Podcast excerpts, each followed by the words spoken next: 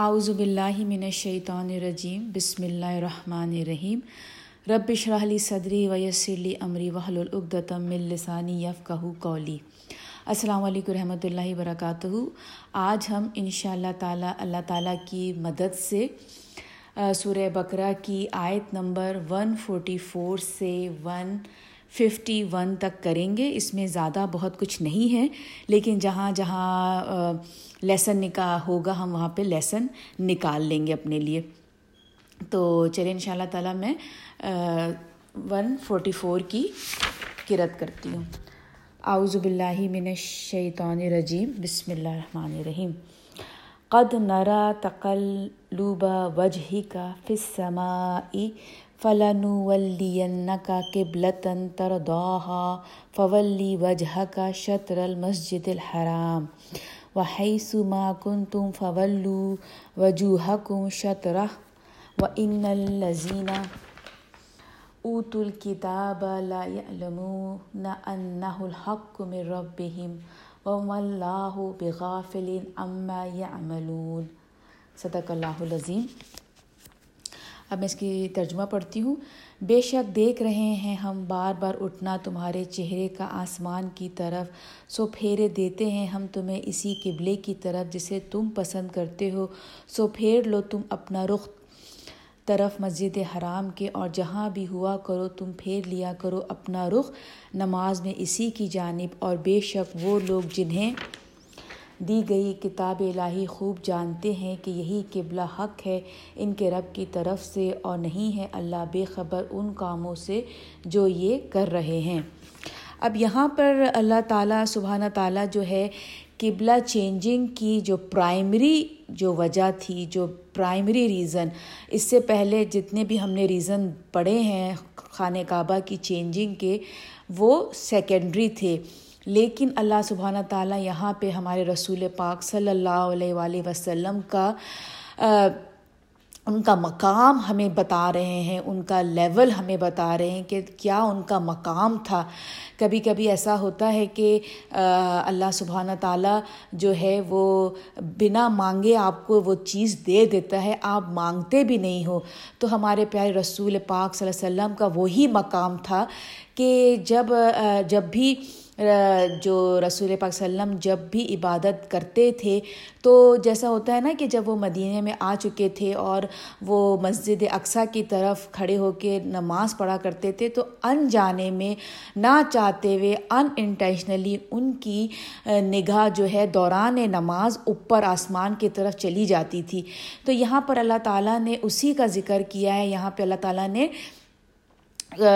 اس بات کو پورے قرآن میں اس جگہ پہ کھل کے بتایا ہے کہ خانہ کعبہ کا جو چینج آف قبلہ، جس کی پہلی اول جو وجہ تھی وہ یہ تھی کہ رسول پاک صلی اللہ علیہ وسلم کی خواہش جو تھی وہ خانہ کعبہ کی طرف تھی عبادت کرنے کی۔ جیسے ہم اس سے پہلے ہم پڑھتے آئے ہیں کہ حضرت حضرت ابراہیم علیہ السلام نے خانہ کعبہ کو ری بلڈ کیا تھا، اور انہوں نے وہاں پہ کھڑے ہو کے نماز پڑھی تھی، اور انہوں نے وہاں پہ دعائیں مانگی تھیں۔ وہ ساری باتیں سیکنڈری ہیں، لیکن اصل جو بات تھی قبلے کی چینجنگ کا وہ یہ تھا کہ پیارے رسول اللہ تعالیٰ جس کے لیے خود درود پڑتا ہے، جس کے لیے فرشتے درود بھیج رہے ہیں، ہمارے رسول کا مقام، ہمارے نبی کا مقام، کہ انہوں نے بس ان کی نظر اٹھتی تھی آسمان کی طرف، اللہ تعالیٰ نے قبلے کا رخ بدل دیا۔ تو یہاں پہ اللہ تعالیٰ یہی کہہ رہا ہے کہ بے شک دیکھ رہے ہیں ہم بار بار اٹھنا تمہارے چہرے کا آسمان کی طرف، یعنی کہ کیا نبی کا مقام، سو پھیر دیتے ہیں ہم تمہیں اسی قبلے کی طرف جسے تم پسند کرتے ہو۔ یہ رسول اللہ صلی اللہ علیہ وسلم کی خواہش تھی کہ قبلے کا رخ خانہ کعبہ کی طرف ہو، تو اسی لیے اللہ تعالیٰ نے اس کا رخ خانہ کعبہ کی طرف تمام مسلمانوں کا رخ پھیر دیا۔ اب یہاں پہ ان آیتوں میں آگے ہم جو بات کریں گے وہ خانہ کعبہ کے رخ کے ہی حساب سے بات کریں گے۔ یہاں پہ کیونکہ سورہ بقرہ کا مڈل حصہ ہم آ چکے ہیں، اور مڈل حصے میں اللہ تعالیٰ نے تمام مسلمانوں کا ایک ایک امت وسطوں بنایا، اور ہمارا ایک قبلہ چینج کیا، ایک ہمیں ایک نیشن کے طور پہ اللہ تعالیٰ سامنے لے کے آیا۔ تو اب ہم جو بھی بات کریں گے آگے وہ قبلے سے ہی منسلک ہوگی، اس سے ہی ریلیٹیو ہوگی۔ تو بے شک وہ لوگ جنہیں دی گئی کتاب الہی خوب جانتے ہیں کہ یہی قبلہ حق ہے، یعنی کہ جو اہل کتاب تھے، بنی اسرائیل جو تھے، جوئش جو تھے، وہ جانتے تھے، ان کی کتابوں میں اس کی نشاندہی تھی، لیکن پھر بھی وہ اس سے انکار کر رہے تھے۔ وجہ یہی وجہ یہ نہیں تھی کہ وہ خانہ کعبہ سے انکار نہیں کر رہے تھے، بلکہ وجہ یہی تھی کہ وہ نبی پاک صلی اللہ علیہ وسلم کی پیروی سے انکار کر رہے تھے، وہ ان کی پیروی نہیں کرنا چاہتے تھے۔ اب میں ایک سو پینتالیس پڑھوں گی۔ اور اگر لے آؤ تم ان لوگوں کے پاس جنہیں دی گئی کتاب تمام نشانیاں، پھر بھی نہ پیروی کریں گے وہ تمہارے قبلے کی، اور نہ ہو تم پیروی کرنے والے ان کے قبلے کی، اور نہیں ہے ان میں کوئی گروہ پیروی کرنے والا ایک دوسرے کے قبلے کی۔ اب یہاں پہ اللہ تعالیٰ یہ کہہ رہا ہے کہ تم کچھ بھی نشانیاں، کیسی بھی نشانیاں تم اہل کتاب کے پاس، ان بنی اسرائیل کی جو قوم ہے جوئش، ان کے پاس تم کوئی سی بھی نشانی لے آؤ، یہاں تک کہ تورات بھی ان کے سامنے لے آؤ، لیکن وہ تمہاری پیروی نہیں کریں گے، اس لیے کہ ان کو ایک گھمنڈ ہے، ایک غرور ہے۔ بات قبلے کی نہیں تھی، بات تھی نبی پاک صلی اللہ علیہ وسلم کی پیروی کرنے کی، جس سے وہ انکار کر رہے تھے۔ ان کو ان کی پیروی سے، ان کی قبلے کی پیروی سے انکار نہیں تھا، انہیں انکار تھا رسول اللہ صلی اللہ علیہ وسلم کی پیروی کرنے سے، کیونکہ اگر آ آ ان کی کتابوں میں تو رسول اللہ صلی اللہ علیہ وسلم کی آنے کی ساری جو تھی نشانیاں موجود تھیں، یعنی کہ وہ جانتے تھے کہ ایک نبی آئے گا، اور وہ انتظار کر رہے تھے، کیونکہ سارے جو پروفٹ تھے وہ ایک بعد ایک کے بعد ایک کے بعد آتے چلے گئے، لیکن اس کے بعد کافی عرصے تک جو ہے وہ نبی کی جو ہے آمد کا سلسلہ رک گیا، تو وہ آخری نبی کا انتظار کر رہے تھے، اور نبی پاک صلی اللہ علیہ وسلم کی جو جو نشانیاں تھیں ان کی کتاب میں موجود تھی، اور جیسے ہی انہوں نے ان کو دیکھا تھا وہ پہچان گئے تھے کہ یہ آخری نبی ہے، لیکن چونکہ وہ ان کی ان کے لینیج جو تھی حضرت اسحاق، اس میں سے وہ نہیں آئے تھے، بلکہ وہ حضرت اسماعیل علیہ السلام کی اس میں سے آئے تھے، لینیج میں سے، تو اسی لیے وہ ان کا انکار کر رہے تھے اپنے پرائیڈ میں۔ تو اللہ تعالیٰ یہاں پہ یہی کہہ رہا ہے کہ تم کچھ بھی نشانی لے آؤ، وہ نہیں مانیں گے، اور بلکہ یہ کہ ان میں جو آپس میں جو ہیں، جیسے جو یہودی ہیں اور جو نصرانی ہیں، جوئش اور کرسچن ہیں، تو وہ تو خود ایک دوسرے کے قبلے کو فالو نہیں کرتے، یعنی کہ جو یہودی تھے وہ مسجد الاقصیٰ کو فالو کر رہے تھے، اور جو کرسچنز تھے ان کا تو خیر کوئی قبلہ ہی نہیں تھا، اور اگر جو تھے وہ ایسٹ کی طرف فالو کرتے تھے، کہ کوئی حضرت عیسیٰ علیہ السلام کی کوئی انہوں نے من گھڑت بات بنائی ہوئی تھی تو وہ اس کو فالو کرتے تھے، ویسے تو ان کا کوئی قبلہ نہیں تھا۔ اور اگر اور آگے اللہ تعالیٰ رسول اللہ صلی اللہ علیہ وسلم کو وارن کر رہا ہے۔ اب دیکھیں، اگر رسول اللہ صلی اللہ علیہ وسلم کو جب مقصد ہو جب ہوتا ہے نا جب تو وہ یہ دکھانا ہوتا ہے کہ دیکھو، جب میں نبی کے ساتھ یہ معاملہ کر رہا ہوں تو ہم اور تم کیا چیز ہے، اور اگر کہیں پیچھے چل پڑے تم ان کی خواہشات کے اس کے بعد کہ آ چکا ہے تمہارے پاس علم، تو یقیناً تم بھی اندھی صورت ہوگے ظالموں میں سے۔ اب یہاں پہ اللہ تعالیٰ نے ہمیں بتا دیا کہ دیکھو تمہارے پاس کتاب قرآن آ چکی ہے، تو اب تم بے فض بے بے سند بغیر پروف کی چیزوں کے احوا، مطلب جیسے خواہشوں کے، وہ خواہش جس کا کوئی پروف ہی نہیں ہے۔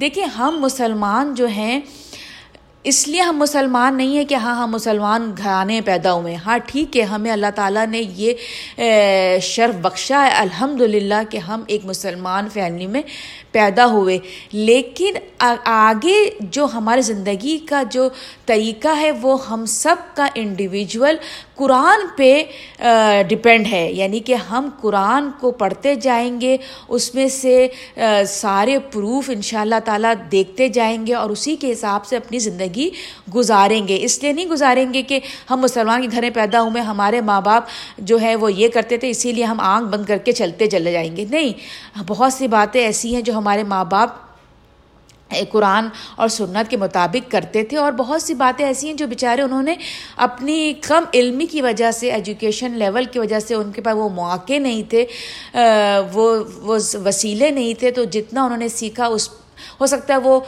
کچھ چیزیں اپنے کم وسائل کی وجہ سے وہ نہیں سیکھ پائے اور انہوں نے اپنی زندگی میں وہ ڈفرینٹ طریقے سے انہوں نے اس کو اپلائی کیا، تو ہم وہ نہیں کریں گے کیونکہ اب ہمارے پاس قرآن کھل کھل کے ماشاءاللہ انٹرنیٹ میں ماشاءاللہ الحمدللہ بہت سی اسکالرز ہیں، الحمدللہ بہت اچھے اچھے اسکالرز ہیں جو ہمیں بتا رہے ہیں کہ نہیں، صحیح طریقہ یہ ہے، وہ طریقہ نہیں جو آپ کرتے آئے ہیں اپنی فیملی میں دیکھ کے، اپنے پیرنٹس کو دیکھ کے. تو یہاں پہ اللہ تعالیٰ یہی کہہ رہا ہے کہ دیکھو، اگر تمہیں پروف آ چکا، قرآن آ چکا، تو تمہیں اس کے حساب سے زندگی گزارنی ہے، نہ کہ اس وجہ سے نہیں کہ تم مسلمان کے گھر میں پیدا ہوئے اور تم نے اپنے ماں باپ اور اپنے باپ دادا کو جو کرتے دیکھا ہے وہی کرتے چلے جاؤ گے. نہیں، ایسا نہیں ہے. اگر ایسا کرو گے تو تم ظالم ہو جاؤ گے. اب ہم آگے چلیں گے ون فورٹی سکس پہ. اور وہ لوگ جنہیں دی ہم نے کتاب پہچانتے ہیں اس قبلے کو جیسے پہچانتے ہیں اپنی اولاد کو، لیکن کچھ لوگ ان میں سے ہیں، ان میں سے چھپاتے حق کو جانتے بوجھتے. اب یہاں پہ اللہ تعالیٰ اگین دوبارہ وہی بات کہہ رہا ہے کہ دیکھیں حضرت موسیٰ علیہ السلام، یہاں پہ تھوڑی سی ہسٹری بتاؤں گی. حضرت موسیٰ علیہ السلام کو تورات دی گئی تھی، ٹھیک ہے. حضرت موسیٰ علیہ السلام نے ایجپٹ میں، جو ان کی ہسٹری ہے جو ہمیں قرآن سے پتہ چلتا ہے، کہ انہوں نے ایجپٹ میں کسی کو قتل کر دیا تھا، تو وہ قتل کر کے جو ہے وہ مدین چلے گئے تھے، مدین بھاگ کے چلے گئے تھے ایجپٹ سے. تو مدین جو تھا وہ عرب لینڈ تھا، عربی عرب لینڈ تھا، ٹھیک ہے. تو وہاں جب گئے تو انہوں نے وہاں پہ شادی کی، تو شادی جو کی وہ عربی لڑکی تھی. تو عربی جو تھی، اب دیکھیں وہاں پر جب انہوں نے شادی کی تو جو ان کے لڑکی کے جو والد تھے انہوں نے ان کو کہا تھا کہ تم جو ہے آٹھ سال جو ہے وہ پورے کرو ایک شرط پہ، یعنی کہ میں تمہاری شادی اس شرط پہ کروں گا کہ مطلب تمہیں آٹھ سال پورے کرنے ہیں، اور اگر اس کے ساتھ دو سال تم اور ایڈ کر دو تو یہ تمہاری اپنی اچھائی ہوگی. تو اب وہاں پہ انہوں نے جو ورڈ یوز کیا تھا وہ کیا تھا سم سمینی حجاج، یعنی کہ عربی میں جو ہے وہ ایئر کو کہتے ہیں سنہ یا عام، لیکن انہوں نے وہاں پہ ورڈ جو یوز کیا تھا، جو قرآن میں جو ورڈ یوز ہوا ہے سمین سمین حجاج، تو یعنی کہ جو وہ تھے، جو وہ لڑکی کے جو والد تھے انہوں نے حجاج یوز کیا تھا. حجاج کا مطلب حج، یعنی کہ انہوں نے خانہ کعبہ، یعنی کہ حج سے خانہ کعبہ آتا ہے نا، تو انہوں نے کہا تھا کہ حج کتنے سال میں ہوتا ہے؟ ایک سال میں ایک دفعہ ہوتا ہے. تو انہوں نے کہا تھا سیمانائے، یعنی کہ آٹھ حج، آٹھ حج کے برابر. یعنی کہ توریت میں یہ ورڈ لکھا ہوا ہے حج، یعنی کہ خانہ کعبہ، یعنی کہ یہ کوئی نیا خانہ کعبہ کا نام نہیں تھا ان کے لیے. وہ جانتے تھے، جو اس کے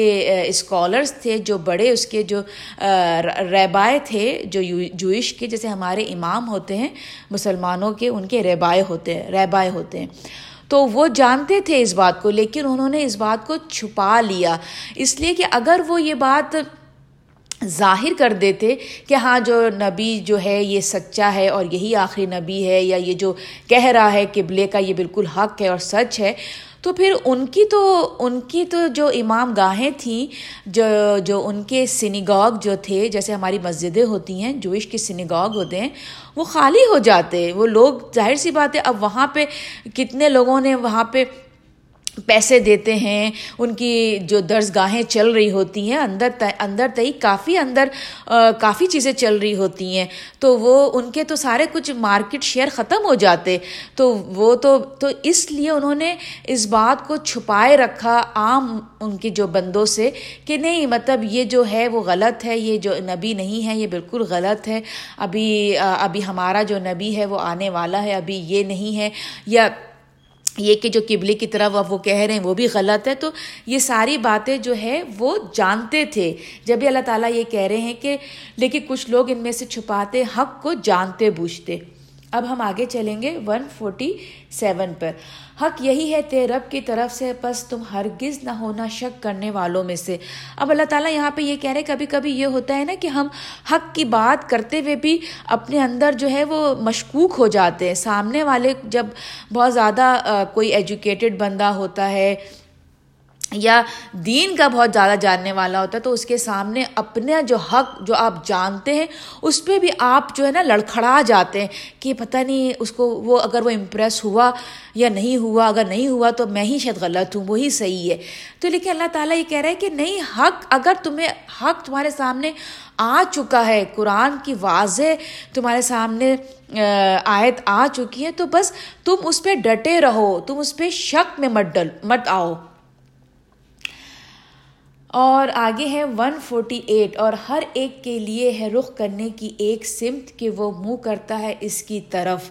اب دیکھیں یہ ایک بہت آ, آ, مطلب اللہ تعالیٰ نے اس آ, اس آیت کو بڑا اوپن اینڈڈ کیا ہے. حالانکہ یہ بات تو قبلے کی طرف ہے، لیکن یہ ہماری طرف اس طرح سے لاگو ہوتی ہے کہ ہر بندے کی آ, زندگی گزارنے کی ایک ڈائریکشن ہوتی ہے، ٹھیک ہے نا. آ, جیسے ہم کچھ لوگوں کی ڈائریکشنز جو ہے وہ ہوتی ہے انٹرٹینمنٹ، بس ان کی لائف میں یا تو کام کرو اور کام سے فارغ ہو تو entertainment entertainment entertainment entertainment fun fun fun ان کی زندگی کا ایک ہی یہی ہوتا ہے، ایک فنڈا ان کی فنڈامنٹل تھیوری ہوتی ہے کہ بس زندگی کو بس انجوائے کرنا ہے ٹو دی ایکسٹریم. وہی ان کا لائف گول ہوتا ہے. لائف کا جو گول ہوتا ہے وہ یہ، کسی کا لائف کا گول ہوتا ہے ڈائریکشن. یہاں پہ اللہ تعالیٰ نے بولا ہے نا کہ ہر ایک کے لیے رخ کرنے کی ایک سمت ہے، ان کا ایک ڈائریکشن ہوتا ہے. ایک کسی کچھ لوگوں کا ڈائریکشن ہوتا ہے میک منی، ان کی ڈائریکشن ان کا گول کیا ہوتا ہے، ان کے دن رات صرف ہوتا ہے ان کا پیسہ بنانا پیسہ بنانا پیسہ بنانا.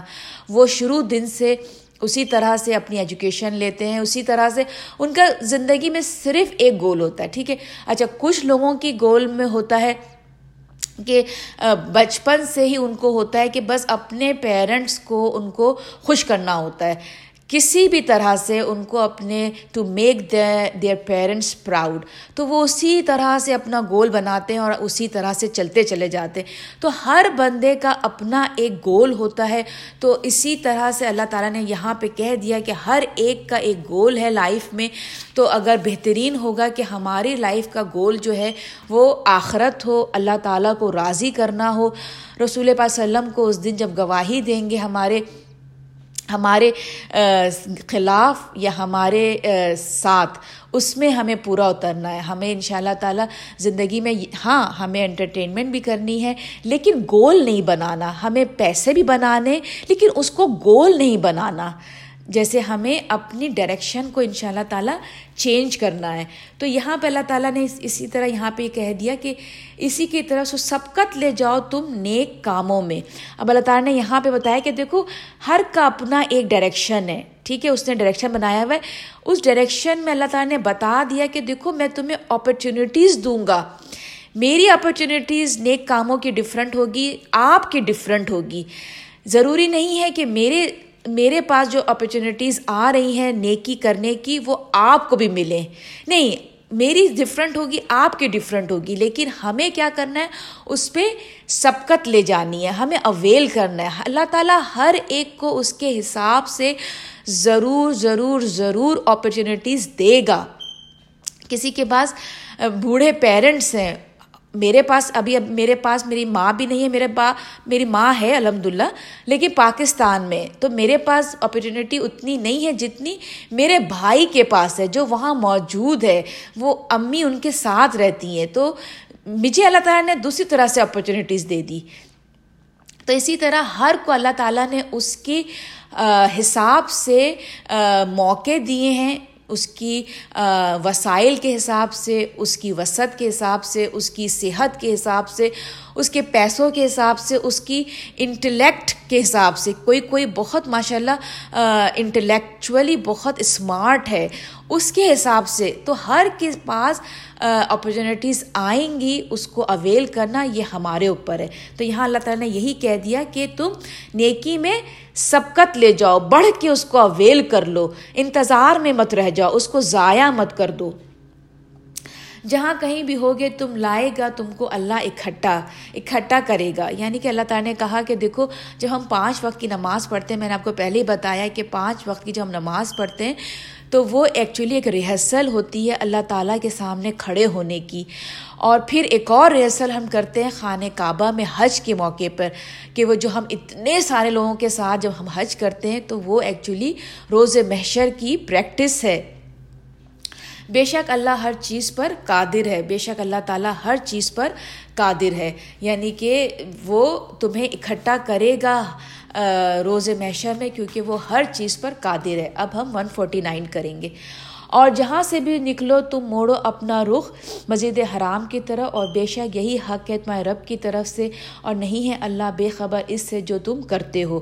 یعنی کہ اللہ تعالیٰ نے بتا دیا کہ تم جہاں کہیں بھی ہو اپنا رخ خانہ کعبہ کی طرف کرو، اور اللہ تعالیٰ ہر چیز سے بے خبر ہے. اللہ تعالیٰ بے خبر ہے. اور اب ایک سو پچاس کروں گی. اور جہاں سے بھی نکلو تم موڑو اپنا رخ نماز میں مسجد الحرام مسجد الحرام کی طرف، اور جہاں کہیں بھی ہو تم تو موڑو اپنے رخ اسی کی جانب، تاکہ نہ رہے لوگوں کے پاس تمہارے خلاف کوئی حجت سوائے ان لوگوں کے جو انصاف بے انصاف ہیں ان میں سے. سو نہ ڈرو تم ان سے اور مجھی سے ڈرو. اور مسجد الحرام کے رخ کرنا اس لیے ضروری ہے کہ تاکہ پورا کروں میں اپنا انعام تم پر، اور اس لیے بھی کہ تاکہ تم ہدایت پاؤ. اب اللہ تعالیٰ نے یہاں پر بتا دیا کہ رسول اللہ صلی اللہ علیہ وسلم جب تھے تو ان کا ان کے دو ہی مشن تھے. ایک تو تھا کہ انڈیویجول اللہ تعالیٰ کی عبادت کرنا، اپنی آخرت کو سنوارنا، اور دوسرا مشن تھا خانہ کعبہ کو بتوں سے صاف کرنا. اور یہاں پہ اللہ تعالیٰ نے بتا دیا کہ الٹیمیٹ کیس یہاں پہ کوئی حجت نہیں ہے، ساری حجت ختم ہو گئی. خانہ کعبہ جو ہے الٹیمیٹ جو ہے تمام مسلمانوں کا جو ہے وہ مرکز عبادت گاہ بنا ہمارا، جو ہے اس کی طرف رخ کر کے نماز پڑھنے کا اللہ تعالیٰ نے یہاں پر بتا دیا کہ رسول اللہ صلی اللہ علیہ وسلم اپنا کام کر کے جا چکے.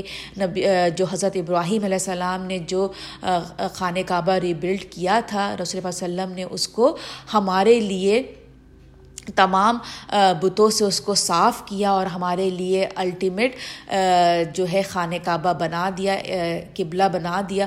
اب اس کے بعد ہمیں اس کی طرح رخ کرنے کا مطلب ہے کہ ہمارا جو ہے ڈائریکشن وہ حضرت ابراہیم علیہ السلام جس طرح انہوں نے اپنے تمام اللہ تعالیٰ کے احکام پہ چلتے ہوئے، اللہ تعالیٰ کے ٹیسٹ سے وہ گزرتے، انہوں نے اپنی آخرت سنواری، اسی کو فالو کرتے رسول پاک صلی اللہ علیہ وسلم نے اپنی زندگی گزاری، اور انہوں نے بھی تمام جو ان کی زندگی کے ٹیسٹ تھے اس کو پاس کرتے ہوئے اپنی آخرت سنواری. اسی کو ہی ہمیں فالو کرنا ہے. اپنی زندگی کے تمام ٹیسٹ، ہماری زندگی میں ہر طرح سے امتحانات آ رہے ہیں، آ چکے ہیں، آئیں گے انشاءاللہ تعالیٰ، مل کر اس کو پار کریں گے اور اپنی آخرت کو جو ہے وہ سنواریں گے. اب اب میں اس کی جو ہے آخری آیت کروں گی ایک سو اکیاون. یہ قبلہ مقرر کرنا بھی اسی طرح کا انعام ہے جیسا کہ بھیجا جیسا کہ بھیجا ہم نے تم میں ایک رسول تم ہی میں سے، جو پڑھ کر سناتا ہے تمہیں ہماری آیات اور پاک کرتا ہے تم کو، اور تعلیم دیتا ہے تم کو کتاب اللہ کی اور حکمت کی، اور سکھاتا ہے تم کو وہ باتیں جو تم نہیں جانتے تھے. اب یہاں پر یہ اللہ تعالیٰ نے بات پوری اپنی کمپلیٹ کر دی کہ جو آپ کو اگر یاد ہوگا کہ ابراہیم علیہ السلام نے بالکل یہی دعا مانگی تھی، ایگزیکٹ یہی ورڈ تھے کہ اللہ تعالیٰ سے انہوں نے یہ مانگی تھی دعا. اور یہاں پہ اللہ تعالیٰ نے ان کی دعا کا ہزاروں سال بعد اللہ تعالیٰ نے ان کو اس دعا کا جواب دے دیا کہ تمہارے بیچ نبی آ چکا ہے جو تمہارے بیچ جو ہم میری اللہ کی آیتیں تمہیں پڑھ کے سناتا ہے، تمہیں پاک کرتا ہے، تمہیں تعلیم دیتا ہے کتاب اللہ کی، قرآن کی، اور حکمت حکمت کی. یعنی کہ تمہیں اپنے حکمت سے سکھاتا ہے، کر کے دکھاتا ہے کہ کیسے اس کو کیا جائے گا. اور ہم بہت ماشاءاللہ خوش نصیب ہیں کہ وہ باتیں جو ہمیں نہیں معلوم تھی رسول پاک صلی اللہ علیہ وسلم کی وجہ سے قرآن کے تھرو ہم تک پہنچی. تو انشاءاللہ تعالیٰ امید ہے کہ آپ کو اب تک ون ففٹی ون تک بات سمجھ میں آئی ہوگی. میں یہیں پر اپنی تفسیر ختم کرتی ہوں. جو کچھ بھی غلط کہا وہ میری طرف سے، جو کچھ بھی ٹھیک تھا وہ اللہ سبحانہ تعالیٰ کی طرف سے. آپ لوگوں کے فیڈ بیک ہمیشہ کی طرح بہت اچھی آئے. میں ٹرائی کر رہی ہوں ان شاء اللہ تعالیٰ. بعض لوگوں کے فیڈ بیک آئے تھے، انہوں نے کہا تھا کہ ہم جس طرح سے سلو چل رہے ہیں، ایک سپارہ ایک سال میں ختم ہوا ہے تو لگتا ہے کہ تیس سپارے ختم کرتے کرے کرتے ہمارے تیس سال لگ جائیں گے. تو یہ ان کی محبت ہے، ان کا پیار ہے کہ وہ زیادہ سے زیادہ چاہتے ہیں قرآن کی آیتیں ہم ہم پڑھیں. تو انشاءاللہ تعالیٰ ٹرائی کریں گے اور جہاں تک ہو سکے اللہ تعالیٰ کی مدد سے کرنے کی کوشش کریں گے. دعاؤں میں یاد رکھیے گا، آپ بھی میری دعاؤں میں شامل رہتے ہیں. السلام علیکم ورحمۃ اللہ وبرکاتہ.